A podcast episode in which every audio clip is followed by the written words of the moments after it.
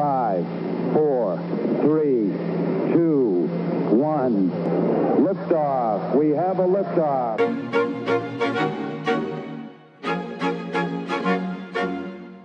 Here we go. It's game time. Unforgettable. Tranquility Base here. The Eagle has landed. Welcome to Sports and More, where almost anything goes. Coming to you from the marsh just outside of Edmonton, Alberta, here's your host, Dean Millard. It's one small step for man. One giant leap for mankind. Nice to be in orbit. I faced an intervention on January 27th, 2015, and that is get help for your drinking or you're losing your career, you're losing your family, you're losing everything. So I chose door A, and that was getting into recovery because I was tired of fighting. I thought there had to be a better life than what I was living. Suffering from an addiction to alcohol. And it wasn't until, you're right, it's funny you say a journey because it is a journey. And it was about 4 or 5 months into sobriety where I kind of came out of that alcoholic fog. It usually takes 90 days and kind of realized I got a lot of other things going on upstairs that have nothing to do with booze. Welcome to Sports and More. Thanks very much for downloading this podcast. I really appreciate it. If you like what you hear, subscribe and please leave a review. Got a great show for you today. Great interview with Rod Peterson of The Rod Peterson Show. For 20 years, he was the voice of the Riders, and for a lot of that time, he struggled with alcohol abuse and has now journeyed to sobriety and is now helping others. So we're going to preview the CFL playoffs with Rod. We're going to take a look at some NHL, and we're also going to talk about his journey to sobriety and how it's continuing with other people. So looking forward to bringing you that interview in just a second. Our top three today is the top three play-by-play calls of all time. Kevin Harlan, I'm not sure if you know who Kevin Harlan is, but he is the best, in my opinion, when it comes to entertaining play-by-play calls. Here is the call of Kevin Harlan last night on the Monday Night Football game when a cat ran on the field. He's walking to the 3. He's at the 2. And the cat is in the CDW red zone. CDW, people who get it now, a policeman, a state trooper has come on the field, and the cat runs into the end zone. That is a touchdown. And the cat is elusive, kind of like Barkley and Elliott. But he didn't know where to go. Look at, they're trying to corner him, and they got him in the end zone. There are state troopers all around this cat, which now climbs up into the stands, and the fans are running for their life. Now it goes back on the field again. And it's running in the back of the end zone. And it runs up the tunnel. So there it is. Apparently there's these feral cats that live underneath the stadium in New York. And I don't know, Kevin Harlan works at a sponsor into that. You know, the streaker call from a few years ago. You remember this one? Hey, somebody has run out on the field. Some goofball in a hat and a red shirt. Now he takes off the shirt. He's running down the middle by the 50. He's at the 30. He's bare-chested and banging his chest. Now he runs the opposite way. He runs to the 50. He runs to the 40.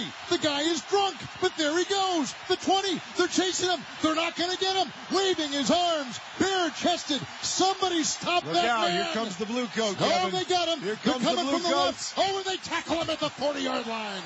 So in honor of that, I went with the top three play-by-play calls of all time, any sport. I went with Joe Starkey.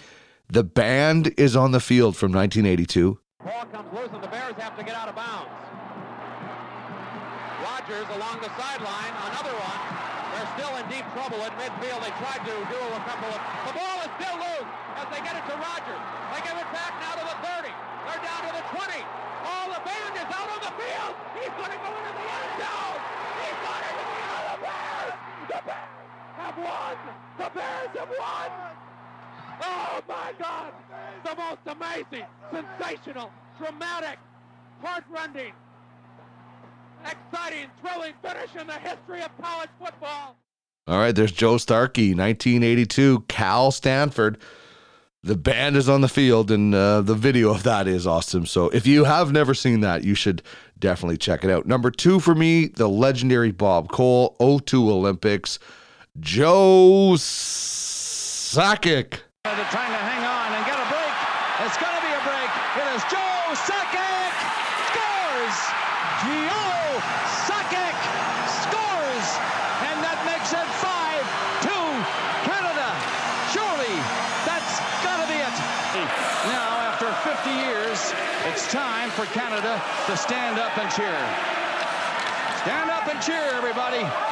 The Olympic Salt Lake City 2002 men's ice hockey gold medal, Canada.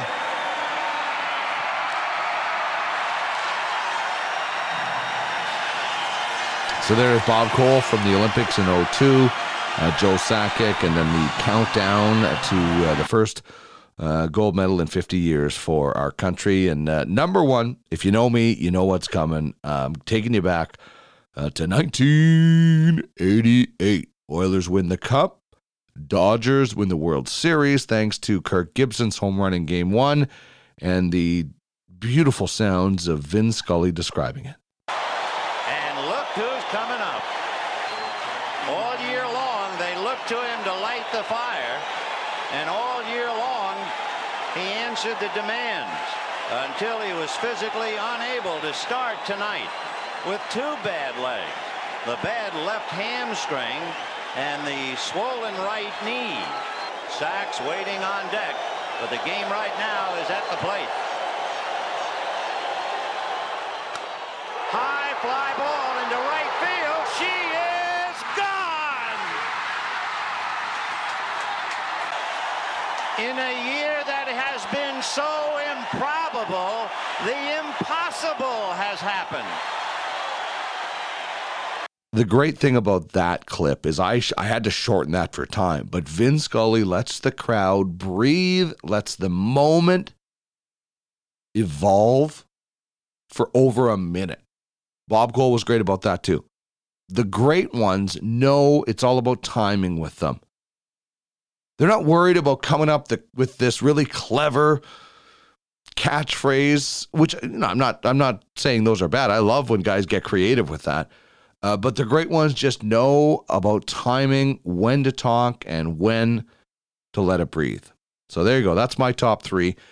You can send me yours as well, @DuckMillard on Twitter, or you can send us a text to Sports and More at 1-780-803-1555. That's 780-803-1555. You can find us on Instagram @Sports and More Podcast, Facebook @Sports and More 35. If you'd like to email us, it's sportsandmorepod@gmail.com. And check out the website, sportsandmore.ca. You can find everything under Podcast Alley at that address. You can check out the Prospects Baseball Show. We talked expansion teams this past week. We talked to the GM and president of baseball operations with the new Sylvan Lake expansion team.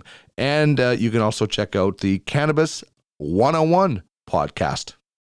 All right, before we get to Rod Peterson, just want to remind you that up for grabs on this episode is a gift card from Acme Meat Market. You can go and say hi to Corey, Amanda, and their wonderful staff in the Ritchie Market in Edmonton at 9570 76th Avenue and check out their website, acmemeatmarket.ca.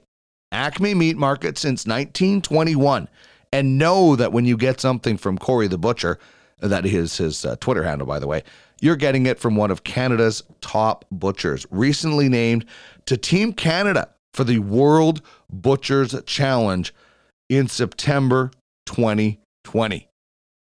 Be listening when I ask Rod Peterson who his all-time favorite Regina Pat is, and if you get that answer, send me an email, sportsandmorepod@gmail.com.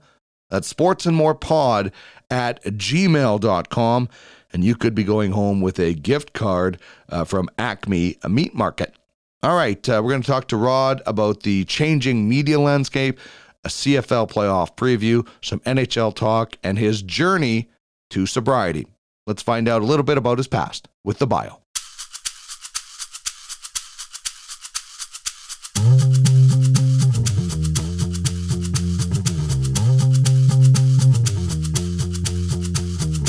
Time for the bio. Rod Peterson was born and raised in Milestone, Saskatchewan, about a half hour south of Regina.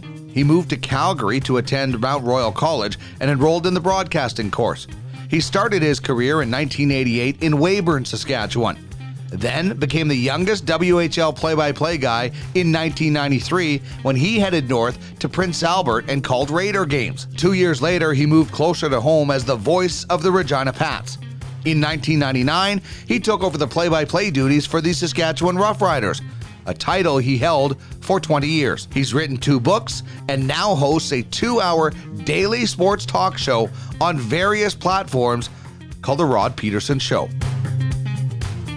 Really pleased to have Rod Peterson on with me now from The Rod Peterson Show. I spoke with Rod on Sports and More Live a couple of weeks ago when the outdoor game was in Regina, and wanted to do a bit more of a long-form interview with the guy that I've really enjoyed getting to know from my time in Regina and beyond. So, Rod, thanks very much for joining me. I guess the first thing we should talk about is your show, The Rod Peterson Show. Let's chat about that quickly. First of all, it's a 2-hour show, 10 a.m. Mountain Time, Monday to Friday. Where can people listen to it and watch it, first of all?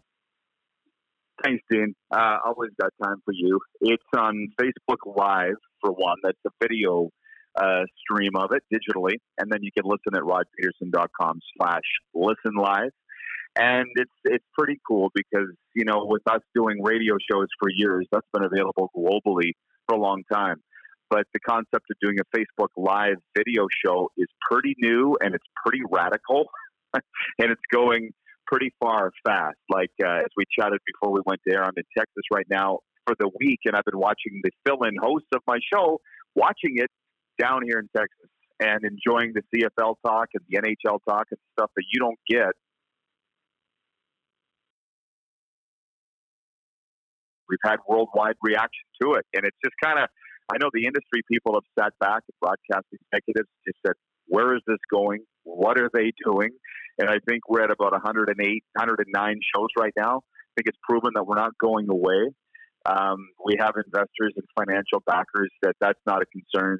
And it's just been a hell of a lot of fun every day.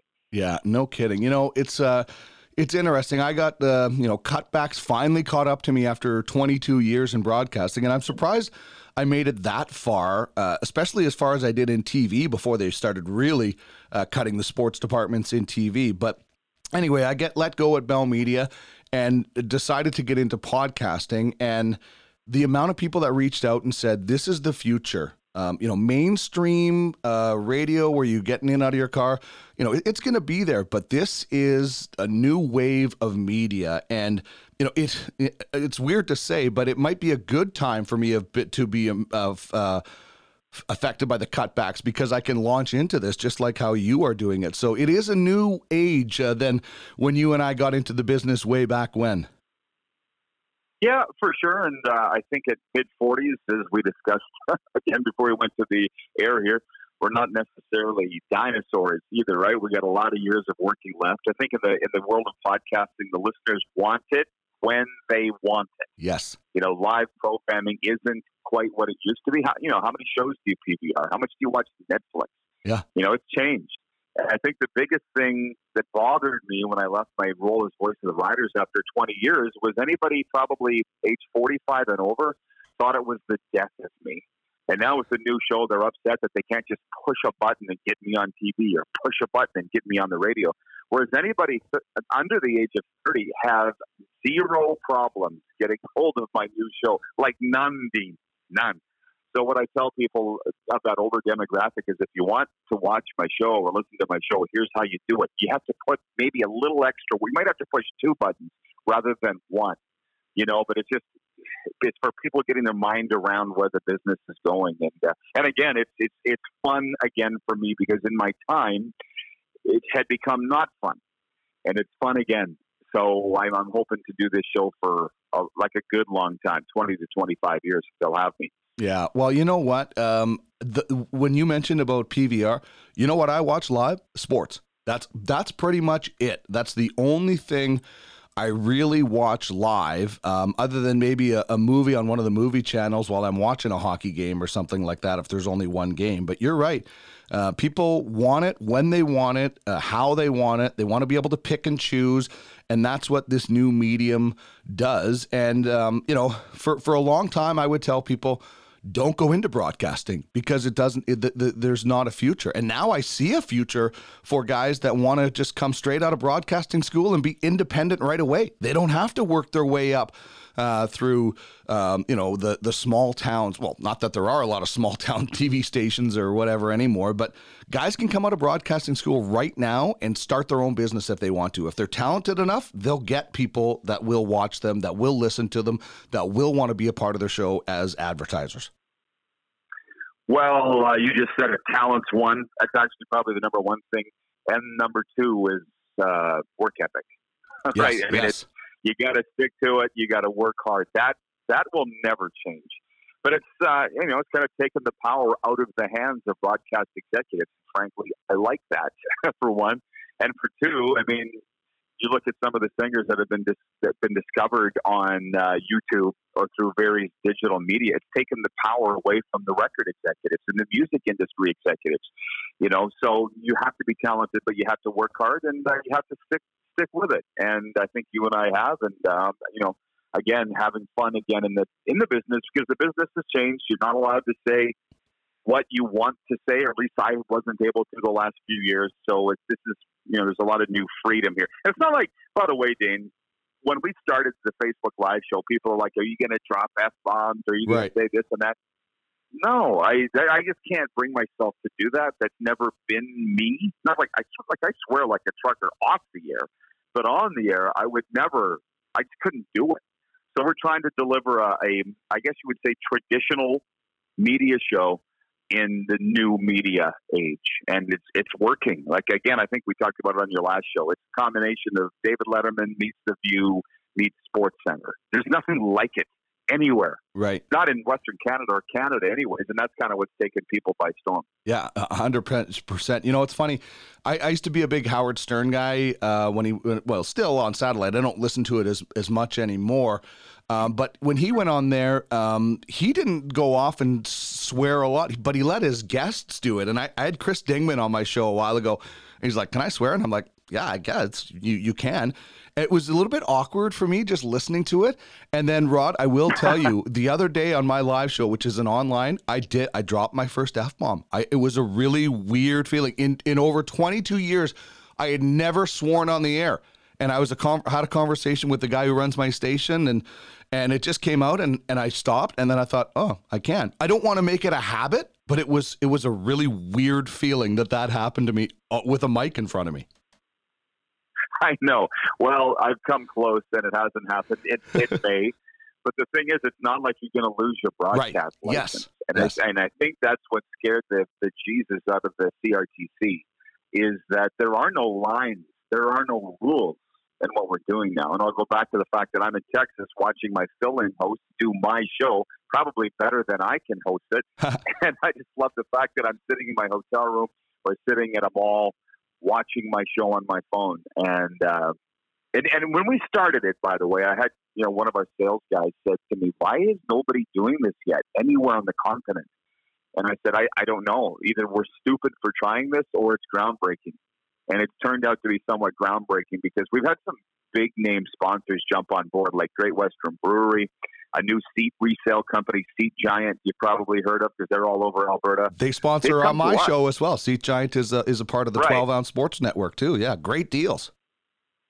Right. Oh, unreal deals. Actually, I went to the Spurs and the Lakers with tickets through Seat Giant the other day. So these are forward-thinking sponsors that, frankly, the ones, let's just put it this way. It's been a good marriage between ourselves and our sponsors moving forward. Awesome. Rod Peterson is joining us from the Rod Peterson Show. All right, let's talk about the final week of the Canadian Football League season, and the Riders come out first in the West. So they get a bye. They'll host the West Final. How big was that victory? Not in terms of beating the Eskimos, because I don't think the Eskimos are very good, but in terms of getting first place. How big was that this weekend in Regina? Was it just a party, the final at the end of the game? Well, I think there's probably 4 or 5 reasons you could point to why it was so big. From a strictly football operation standpoint, obviously the rest. You know, that's what they need. You know how beat up these guys are. I think the Riders won 11 consecutive weeks without a bye in between. They got their 3 bye weeks out of the way real early in the season. So they needed the break. Clearly, their team's only going to go as far as Cody Fajardo takes them. He's their team MVP, and frankly, he's the story of the CFL. Certainly the West Division this season, and he missed that last game, as you know, Dino, with the oblique strain. And so we still don't know how healthy he is. Clearly, a week off is going to help him, but if it's a significant injury, they're not winning a Grey Cup. Third reason is the fact that it's only the second West Final hosted since 1976 in Saskatchewan. In Edmonton and Calgary, you guys are used to it. In Saskatchewan, we're not. So that's huge. And then, you know, just checking social media, Facebook, Twitter, I see people commenting on the Riders that I haven't seen comment on the Riders for like 10 years. So this brings the people out of the woodwork. The casual fans are now buying jerseys and blah, blah, blah. I think the hype, this is where teams put money in the bank, right, with ticket sales and merchandise sales and all the rest. So that would be the third and fourth reasons right there. And history. You know, my fifth reason would be for Craig Dickenson. Only four other coaches have ever coached the Riders to first place. Team's been around 110 years, team. Wow. 4 other guys. So Craig Dickenson is making history here in his rookie season as head coach. And obviously he's got Edmonton ties. He won a Grey Cup with the Eskimos in 2015. Not that your listeners are all just in Edmonton, but you know what I mean. Yep. So they're putting their name on the ledger here, writing their name in history for that. So if you ask how huge it was, I couldn't imagine anything bigger, save for winning the Grey Cup, obviously. For sure. And, you know, this is the West Final, hosting the West Final has been Calgary territory for years. So it's interesting to see somebody else there. When, you know, you called this team for 20 years, and obviously there was some the ultimate successes. How do you compare this team to maybe teams of the past that you saw that had ultimate success? You know what's funny about that is it's not the most talented team. And they wouldn't even be mad if they heard me say it, because they've said that. I think the most talented team there's ever been from the Saskatchewan Roughriders, and keep in mind I'm a Sask boy, was the 2009 Riders that actually finished first, hosted the West Final, and then lost the Grey Cup on the 13th man. Right. If you go back and look at that roster, it was Darian Durant, Andy Fantuz, Rob Bagg, Chris Getzlaff. It was built by Eric Tillman. It featured the Canadian Air Force, great Canadian receivers in Getzlaff, Bagg, and who am I forgetting? Andy Fantuz. Stevie Baggs and John Chick on the defensive end spots. You know, Defensive Player of the Year was John Chick that year in the CFL. That was the best team I've ever seen in Rider history, and they didn't even win a Grey Cup. So that tells you, well, it was their own fault.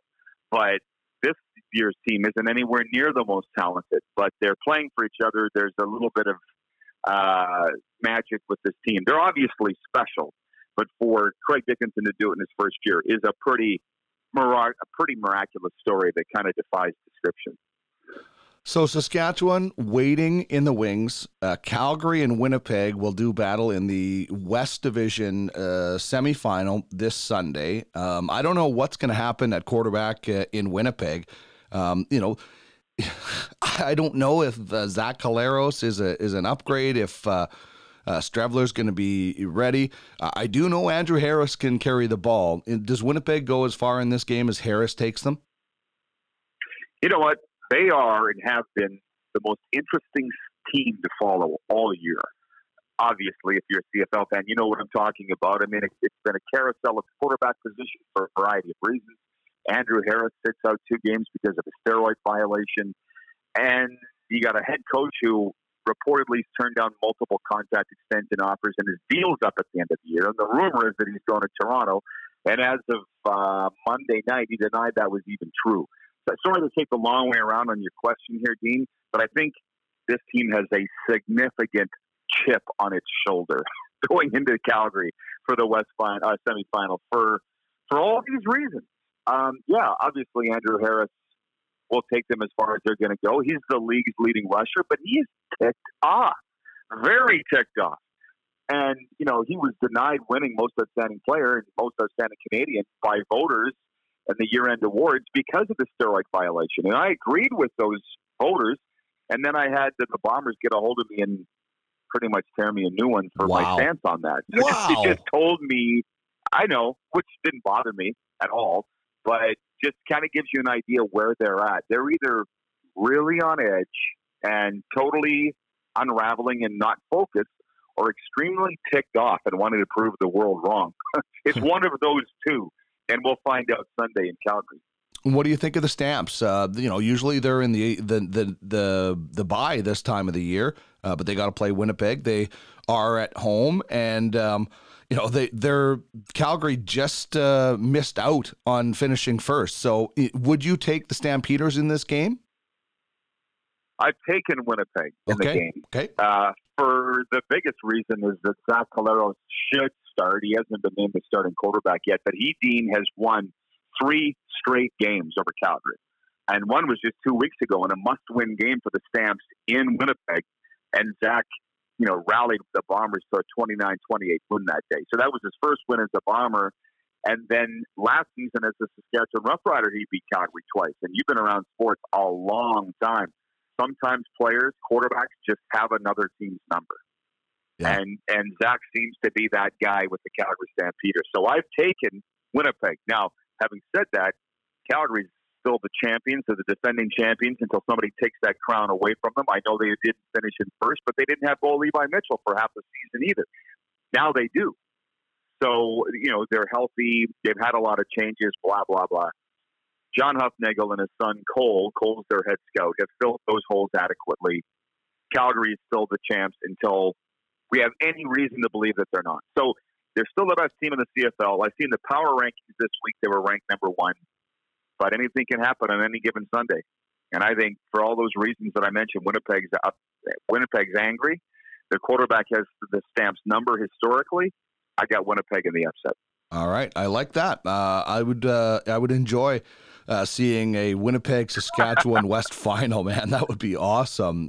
And then you look out east, you have the 8-10 Eskimos who just nosedived down the stretch against the 10-8 Alouettes, who I think are better than people give them credit for. Hamilton ran away with that division. Montreal really didn't have a lot to play for. They weren't going to get caught by anybody.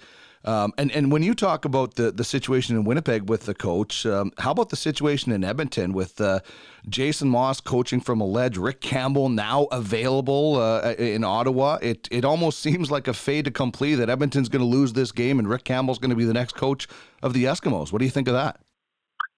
Well, I see it coming, just like you do. I think it's interesting that the Eskimos, just in the last month or so, have brought on Marcel Bellefeuille as a consultant, longtime CFL coach out of Ottawa, which is kind of quietly done that they did that.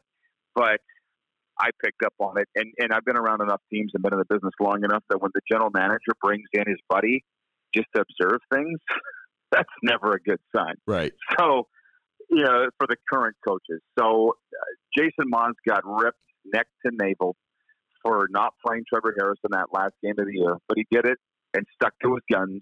And I admired Jason Maas for that. I mean, all year long, he's been questioned at every turn. And I just say, listen, he's the coach. Let him do what he thinks is best. So they were in a tough division, Dean, very tough division. They qualified for the playoffs after missing last year, and they're going to Montreal to take on, what seems like a team of destiny or the Cinderella team. For sure, they're the Cinderella team of the CFL this season. I don't see them winning it, but Jason did everything that he could to get his team ready, resting Trevor Harris and all the rest. If he wins, good for him. I've had Edmonton pundits tell me that Maas has to get to the Grey Cup to save his job. Those are a lot of ladders, rungs on the ladder to climb, to get up there. And I don't think they're going to get past Montreal. So I think he'll be fired. It's an underachieving team.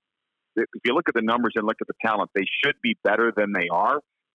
So I think Maas is gone. But to say it's going to be Rick Campbell, all signs point that way.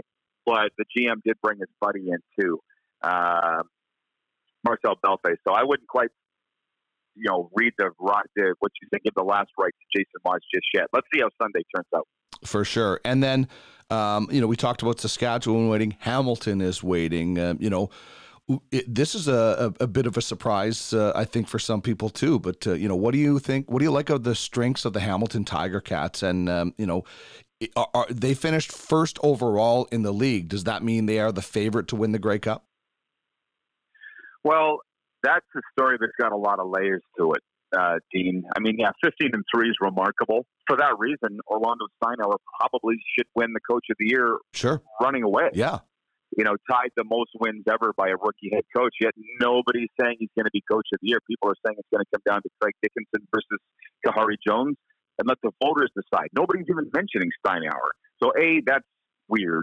B, if there was a GM award of the year in the CFL, which there should be and there isn't, who would you give it to with Hamilton? Who would you give it to? It's a rhetorical question. I'm not asking you to answer it. Nobody knows who their GM is. Yeah. Eric Tillman built the team, and he's now gone. So they've got two GMs there, and Sean Burke and Drew Allemang, who nobody knows. You couldn't pick them out of a lineup. Huh. They're the GM of the Hamilton Tiger Cats because Eric Tillman built them. So please tell me how that works. And, the rumor in CFL circles is that Tillman left the Tiger Cats to signed with the Atlantic Schooners, and then the Schooners owners yanked the job offer away. That's the rumor. That's another story. That's another layer, So, there are, and then the third layer is they're in the weakest division in the CFL with Ottawa and Toronto in it that have a combined, 5-6 wins between the two of them? Yeah. So they padded the win total with crappy teams. I'm not sure I buy that, but that's what the naysayers are saying out there. So I think the main thing is Hamilton might be a mirage, I guess, is the thing. I still think they're going to win the East, but I don't think they're going to win the Grey Cup. But who knows? Who has any idea at this time of year? All right. Well, give me your best guess on what is going to happen at McMahon Stadium in a couple of Sundays then. Well, I'm going to go back on myself here. I think Hamilton's going to get to the Grey Cup, and I think they probably will win it. Because they believe in themselves. And I think that the way I'm looking at it, Winnipeg's going to knock off Calgary, come into Saskatchewan, and I don't think Saskatchewan will lose at home to Winnipeg. So Saskatchewan-Hamilton Grey Cup with the Ticats winning. That's my prediction. All right. You mentioned you're in Texas. Let's talk a little hockey. And first of all, didn't you think the Dallas Stars would be better this year? You're in Texas. I'm not sure in Cowboys area and the Houston Astros just being in the World Series, how much ink the Dallas Stars are getting, but 7-8-1 is not how I figured them. I had them getting back into the playoffs this year. Are you surprised by the Dallas Stars? Yes and no. I look at the talent that they've acquired over the last couple of years. Everybody's been picking Dallas to be a lot better than they are, and even last year they should have been better. Like, what did they do in the playoffs? Nothing. So my dad worked for the Stars, by the way, Dean, for 26 years. Cool. So I got a pretty good idea of what goes on inside and outside that organization. And to answer your question, by the way, I am in Round Rock, Texas, which isn't far from Austin. There's no talk about the Dallas Stars whatsoever here, by the way, just so you know. They're huge in Dallas. Yeah. That's where the Edmonton Trappers ended up. Oh, is that right? Yeah, and okay. Nolan Ryan bought them and took them to Round Rock, yeah. Okay, I'm not so big on my AAA baseball, so I apologize for that. But I honestly think that the Dallas Stars have a lot of problems internally, a lot of problems within their dressing room, and I just got a tip on that within the last week to 10 days. So I don't anticipate them pulling out of this either, by the way. The Boston Bruins got a lot better once they got rid of Tyler Seguin. That's all I'll say on that. That's interesting. And see, I just put this poll question up the other day. It's coming up on the 10-year anniversary of Taylor versus Tyler, and I was a Seguin guy then, and I still would be a Seguin guy. I think Hall's really good, but I was a Seguin guy back then, the center aspect. But you're right, there hasn't been a lot of success for him or the team in Dallas since he's arrived there. So, there could be something to that for sure. Well, he's a legitimate NHL superstar talent-wise, but where is he? Where is he in scoring? Where is he in playoff heroics? Where is he in year-end award voting? nowhere. Interesting. So, you know, do the math. All right. How about the math when it comes to the Edmonton Oilers? And, you know, they had a bit of a swoon, but now they're getting a little bit of extra scoring. Obviously, last night they didn't get enough, but one of the goals was one of those where were you moments when McDavid did this. And, you know, how amazing, how fun is it to watch the Oilers right now and not going into every game thinking, oh, they're going to get scored on in the first shot, although they did last night. But you know what I mean. This Oiler team is, at least for the first month and a bit, giving Edmonton fans a reprieve from the garbage that we've seen. And Rod, I did the post-game show for 4 years. It was hot garbage a lot of nights. There is no worse job in this industry than being the call-in show for a bad team. Yeah. The call-in show host for a bad team. There isn't, because I've done it all. And that's the worst. So I'll just put that out there. But win or lose this year, the Oilers are fun to watch. I think we would all agree on that, right? Yes. So there's that. And Connor McDavid is the best player in the league. I think the one thing, living in Saskatchewan, I call it the Bermuda Triangle of the NHL, because we're smack dab in the middle of Winnipeg, Edmonton, and Calgary. Wow. And there are no more passionate fans of those three teams than the Edmonton Oilers. I would suggest are the most passionate fans in the league, and that includes Toronto. Having said that, that comes with a price too, and that is every single shift is endlessly diagnosed by the fans and analyzed, and that doesn't mean that they're right. But through an 82-game schedule, the Oilers raced out to, 7-1 at one time? Yeah, they were red hot. And then they've gone into a bit of a swoon here. They'll pull out of it. But it's 82 games, Dean. But when you sit and endlessly dissect every single play, I mean, it becomes a little, not monotonous, but maybe tedious. I think people put too much thought into it. Under Dave Tippett and Ken Holland, they have injected some stability. But it's just far too early to make any conclusions on this team, because I grew up an Oilers fan. And when my dad signed with the Stars, I was, cheered for them for 26 years. Now I'm back. But I've watched them very closely. There was a spike under Todd McClellan, and then they went back to their old ways. There was a spike under Ken Hitchcock, and then they went back to their own ways. It may still happen under Dave Tippett and Ken Holland. I don't think that it will, but for anybody to predict whether it will or not is impossible. There's been a bad culture in Edmonton for a real long time. And, there's a feeling in hockey as to why the culture is so bad in Edmonton, but I'm not close enough to even repeat it or answer that question myself. But it's, just kind of sit back and enjoy the ride if you can. I mean, I know it's very difficult in Edmonton, but like I said, win or lose, they're entertaining. It reminds me, by the way, of sitting in Austin, Texas, and Round Rock, Texas is a suburb of Austin, Dean. Their team are the Texas Longhorns, college football. Yeah. And how many home games a year do they have? 5, 6, 7 at the most. Out of 365 days, and all they talk about are the Longhorns. So at least you've got 82 games to dissect there in Edmonton. Down here, it's like, oh my God, hang me. You're talking about a college football team that hardly ever plays. Oh my God. So I'm not saying just be happy you have a team, but I'm saying enjoy the ride with Edmonton, because at least they're going to be good. I think on our show last week, we had a bunch of Oiler fan pundits on, or pundits / Oiler observers, and we all said that a playoff berth would be satisfactory here in year one of this new regime, and that's how I feel. Home ice in round one, whether you win it or not, is immaterial right now. Just get to the playoffs, and I think they're on that track.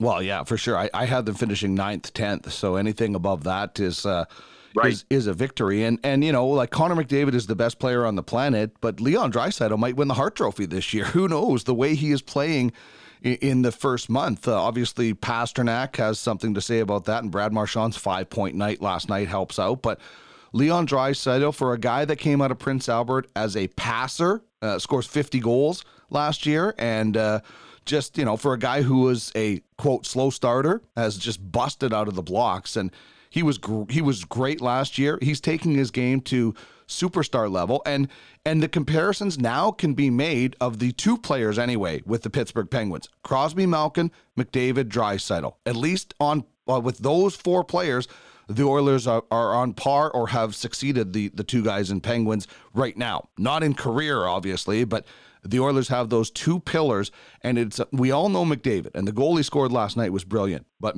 Dreisaitl this year has been so fun to watch. Yeah, and actually I had Georges Lalac on my show recently, and he compared those two to Zetterberg, Datsuk, okay. You know, in the Red Wings heyday for even a more recent pairing. Now, you can't just have two, as yes. you know, because they've had them, those two for a while, and they haven't done squad as a team. But no, it is a great place to start. But you got to have role players. You got to have secondary scoring. And I know that you talk about it all the time because I follow what you do. But you need to have quality goaltending, and I think they have that in Mike Smith. I don't think Mikko Koskinen is an NHL goaltender, and I'll go to my grave believing that until I see otherwise. And I've seen nothing yet that would prove otherwise to me. The one thing is I'd like to see James Neal on that line all the time with McDavid and Dreisaitl. I would. I don't know your take on that, but James Neal is a finisher, and if Dreisaitl is a setup guy, which he is, and McDavid can do it all, that should be all that you need. You are not shutting down that line. I don't care who you're matched up against. Nobody's shutting them down. That's what I'd like to see. Flirting with Zach Kassian on that line makes no sense to me, but Dave Tippett's coached a few more NHL games than me, so yeah. I'll just sit back and shut up. The reason I like Neil on that line is it gives Ryan Nugent Hopkins somebody to set up, and Ryan Nugent Hopkins is, you know, he's not McDavid, but he's still got good vision, and he's never had good line mates. So that's why Kassian on that line, he's really cooled off. If he goes out and throws a couple of hits, he's going to get one bounce off his ass. So that's the reason I would want Neil with Nugent Hopkins. But you're right, Dave Tippett knows a thing or two about coaching compared to us. But you know what? At least they have a top four of a top six. As last year, they only had a top three. Like Alex Chason played with McDavid and Dreisaitl last night. He's not. Like this guy caught fire with McDavid last year and turned it into a 2-year, $2+ million deal. He's not a top six player. Sam Gagner was there a little bit there last night. I don't think he's a full-time top six player. I think the two wing spots on the McDavid line and the Nugent Hopkins are going to be carrots dangled for guys this whole year, and it's going to be a revolving door of two different guys every once in a while. Which is fine. It keeps the players hungry, and you know, there is a salary cap thing. I mean, you often wonder how much money weighs into this. And at the end of the day, you know that it's pretty much always money. Yeah. So, again, sit back and enjoy where they are. They're fun to watch. Hard to believe they would lose to the Coyotes, but it seems like the Coyotes always have the Oilers number. And I don't think the Coyotes are going to be the playoffs this year either. Sorry. And Coyotes 8-2 in their last 10 after that victory last night. All right, I wanted to chat with you about your journey to sobriety as well. And, I really love that you are open about this. When I was on the radio, there was a day, I had a breakdown when I was in TV. I was gone for several months. I didn't talk about it because it was mental illness and I was scared what people were going to think. Then I got back on the radio. One day, it was Robin Williams when he had committed suicide. I started talking about it, my openness, and the floodgates opened. And then I kept talking about it and kept talking about it and kept getting response from people. And it was helping me. Tell me about your journey to sobriety, and being open about it and how it's kind of changed your life. Well, thanks for the opportunity, Dean. And one thing I love about the recovery world is I get to the bottom of it real fast. So I will here. I faced an intervention on January 27th, 2015, and that is get help for your drinking or you're losing your career, you're losing your family, you're losing everything. So I chose Doré, and that was getting into recovery because I was tired of fighting. I thought there had to be a better life than what I was living. Suffering from an addiction to alcohol. And it wasn't until, you're right, it's funny you say a journey because it is a journey. And it was about 4 or 5 months into sobriety where I kind of came out of that alcoholic fog. It usually takes 90 days and kind of realized I got a lot of other things going on upstairs that have nothing to do with booze. And that's when I started, and it was through reading Clint Malarchuk's book, by the way. Huh. His openness in battling with mental illness that I realized, oh my God, his story is my story. And unfortunately got to be good friends with Clinton Malarchuk through this journey. And to again cut to the chase of it, I got 5 severe mental illnesses, Dean, and they are anxiety disorder, depression, attention deficit disorder, and obsessive compulsive disorder, and addiction. So there's 5, and I call them the Fab Five. They're called severe mental illnesses because they will never go away, right? Ever. Right. But my life's good now because I know how to manage all of these things. You know, how you manage them in the path out, the road out, is a completely different interview and a completely different topic. But I know exactly who I am. I know exactly what my issues are on a daily basis. I know how to fight them and attack them. And the crappy thing about depression and anxiety is, you know, it comes up and grabs you by the ankle, bites your ankle out of nowhere, bites you out of nowhere. Yeah. You never know when it's coming. 100%. You know, it's like a truck coming from another direction in your blind spot and hitting you. You don't know it's coming until you're in it. That is scary as hell. But, you know, life's great now. And you talk about being open about it. I did not want to get open about it at all. I never thought about being open with it. Me too, yeah. Busy. Well, I was just too busy trying to get, like, riding a tiger every day, man.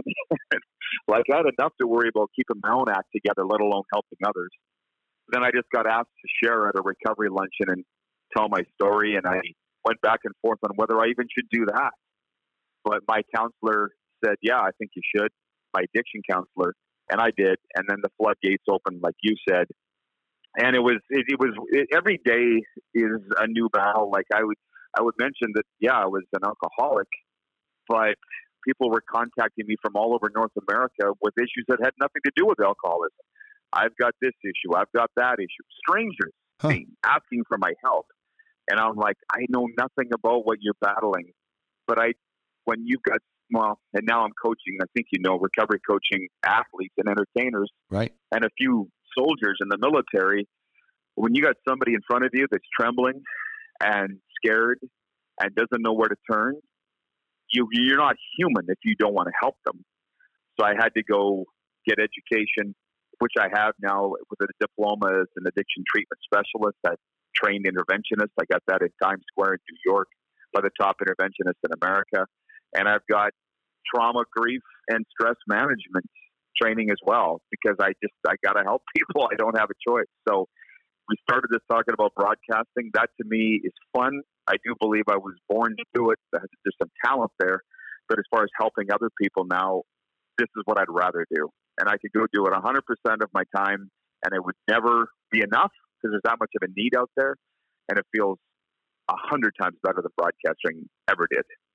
It really is amazing. And listen, I was open about my situation, and I still struggle every day. But the more you talk about it, the more you make somebody else feel comfortable, I think, talking about it, whether it's mental health or addiction. There's stigmas with these things, and you know, with a lot of stigma, it takes time to kind of beat it down. The one thing before we got on the air you mentioned is that you've actually received some negative blowback about this, which I don't get. I had people taking pot shots at me through text messages when I was on the radio about, yeah, you should have went and killed yourself and this and that. And I just realized you have something wrong in your life if you're saying that to people. But I don't get why people would be upset at you helping people. Does that just kind of not sit right? I don't understand it, but that doesn't change the fact that it still happens. I mean, I've had people in the recovery industry that have said to me, how come you get to go on television and talk about this? How come you get invited to the Premier's office or the Minister of Health's office? I've been doing this for 30 years, never been invited anywhere. And I'm like, I don't know. Should I say no? Yeah. Should I turn down these invitations? I don't know why they're asking me. You know, it's one thing about being open to the universe and so forth. If somebody invites you, you should go. Right. If somebody opens the door for you, you should walk through it. I used to always turn down these invitations. I can't imagine the things that I turned down for 25 years before I realized who I was and what opportunities were actually presenting themselves, that I was too stupid to acknowledge them or accept them. So when people do get in my face in the recovery world and ask, how come you're getting all these opportunities? I say, yeah, should I say no? I thought we all got into this to help others. Exactly. And they shut up. They shut up pretty quick. So there's that. And then two, I get those text messages too. You should have killed yourself, or why should I listen to you? You've already admitted you're crazy. These are from people that listen to my shows. And I just laugh. There's, if you go and do a Twitter search on Rod Peterson, you, like 10 to 15 parody accounts will come up. Wow. Right now, team, with people, there's one, well, I don't even want to acknowledge the guy, but they refer to my drinking. And I just laugh. I haven't looked at it for several days. Going on weeks, actually, but just making fun of my past. And it, what it does, I thank the guy because I don't go back. I don't go back drinking. I don't fall victim to the perils of the mental issues that I have because everybody's watching me. So it actually keeps me in the straight and narrow. And why it's, you know, why I've gone into the business of helping public people that battle addictions and mental health is because the first counselor that I had, as much as he did help and steer me in the right direction, he had no idea what it was like to be a public person. And when we would stand up in his office and F you at each other and scream at each other, because I'd say, you don't know what it's like to walk into a bar and have the whole bar looking at you. Yeah, exactly. And expecting you to drink because you're the party guy. And then all of a sudden you go open with your sobriety and you walk into that same bar to host a show or talk on stage and have everybody, again, looking at you, knowing you're not supposed to be drinking. Right. Everybody there knows. It's an incredible amount of pressure, or at least it was at the time. And I'm 4.5 years sober. January will mark 5 years. I laugh at that pressure now. But I know when you're really early on in it, you're like Bambi trying to stand up on ice. Yeah. And you're slipping and sliding and falling down. It's hard. So it's just being that rock, being that. I wear it as a badge of honor to always know that anybody can reach out at any time, 24-7, text, call. Rod's always going to be sober. Rod will always take your call or text. That is something that I'm very proud of. Very, very proud of. Oh, that's amazing. But you're right.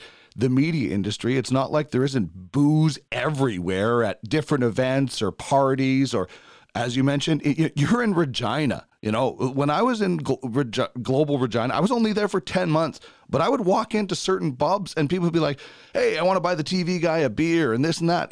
There's a lot of that in the media, and you're traveling and different things like it's very easy. So I'm so proud that you are where you are and continually helping people, because if you didn't take those invitations, you're not moving the needle forward to get more people help. So, that's unfortunate that there has been blowback, but the positivity that you've experienced must outweigh that by a lot.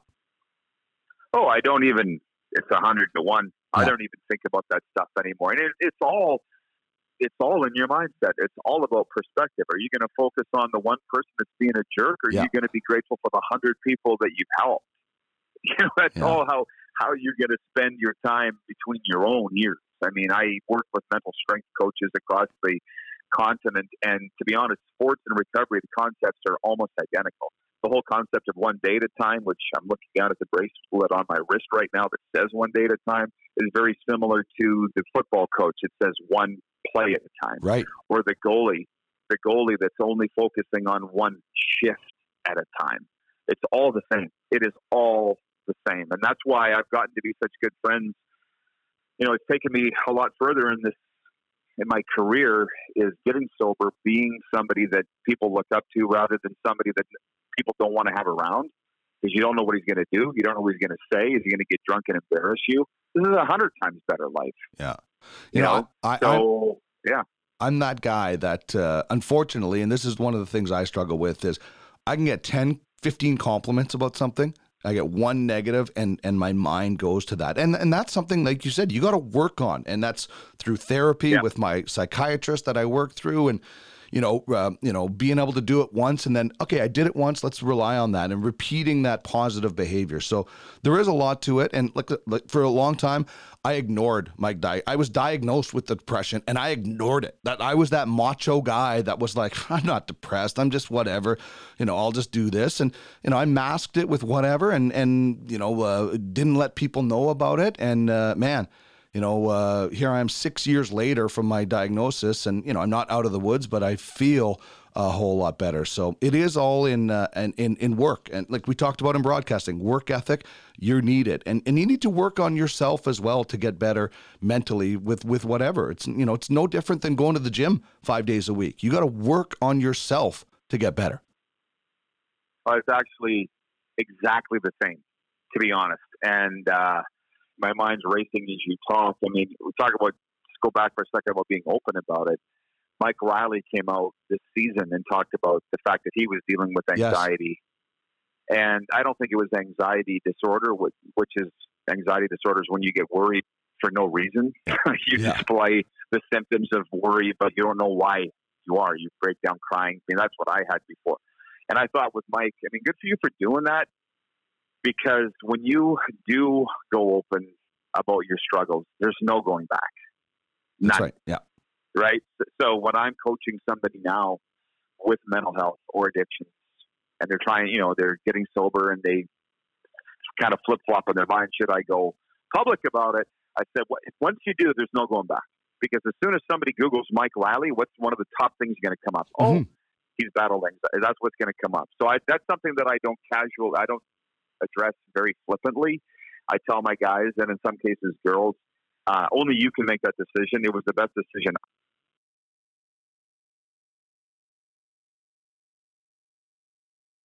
too. I'm sure there's some teams and networks that are going, we can't touch Rod Peterson because he's got these issues. He's a recovering alcoholic. And I laugh and say, so what about the people you employ that you don't know what they do when they go home? Like my good friend Lonnie Gleiberman. You remember that name, Dean? You're old enough. Yes. He has a saying, better to be hated for what you are than loved for what you're not. Huh. And I think about that all the time. It's like if people think that I'm toxic or unpredictable or volatile, I laugh. I've never been more together.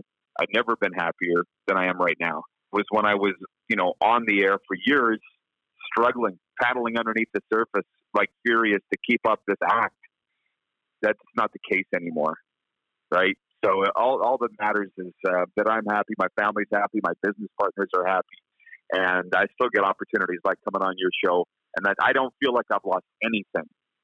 But again, that's just me. I don't tell anybody to follow that path unless they really want to. Yeah, everybody's got to be ready for that. And it's so great that, you know, you haven't lost anything, because it proves that, you know, you didn't need alcohol to be a great play-by-play guy or a great radio host or a great author. You wrote a book as well, Heart and Soul of the SJHL, and, you know, you grew up on the SJHL. How fun was it to write that book?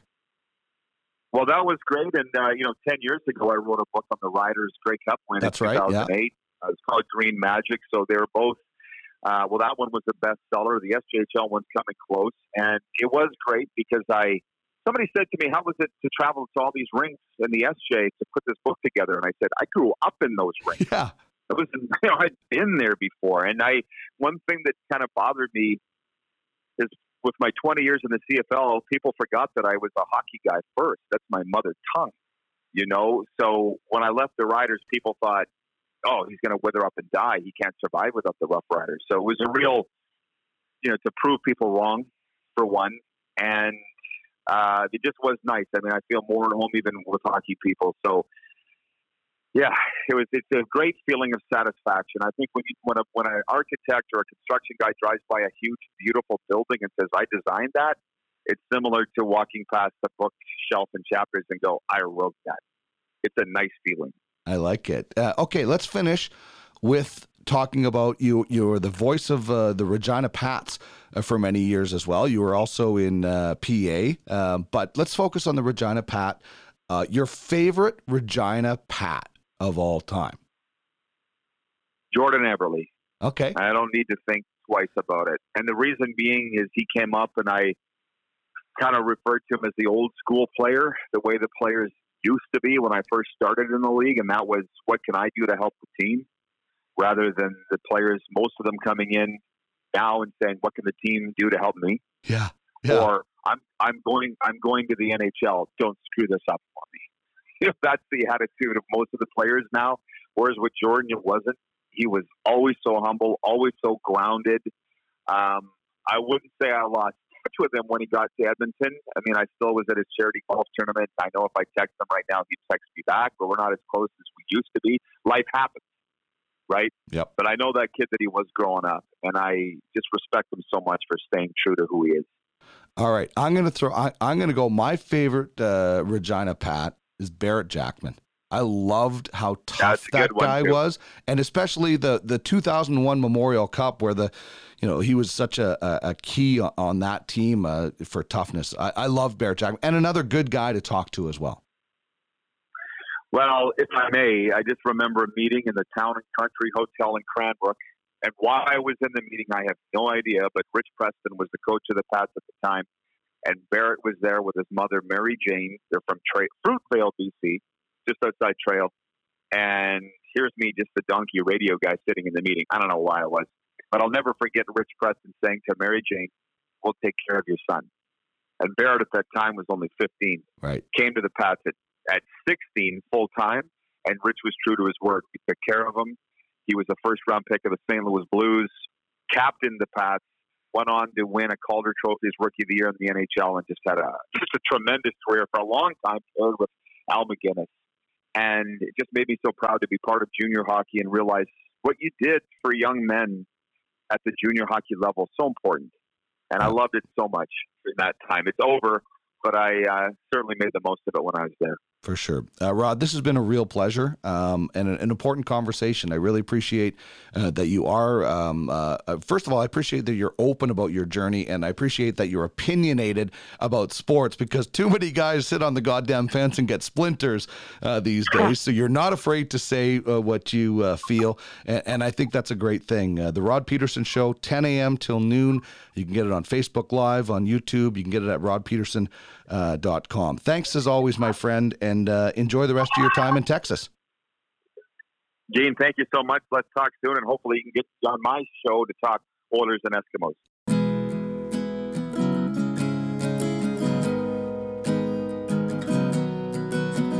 What do you say when your family goes away? Who do you know when you got nowhere to go? This is the Sports and More podcast with Dean Millard. Got nothing to drink. How do you smile? You're no longer a child.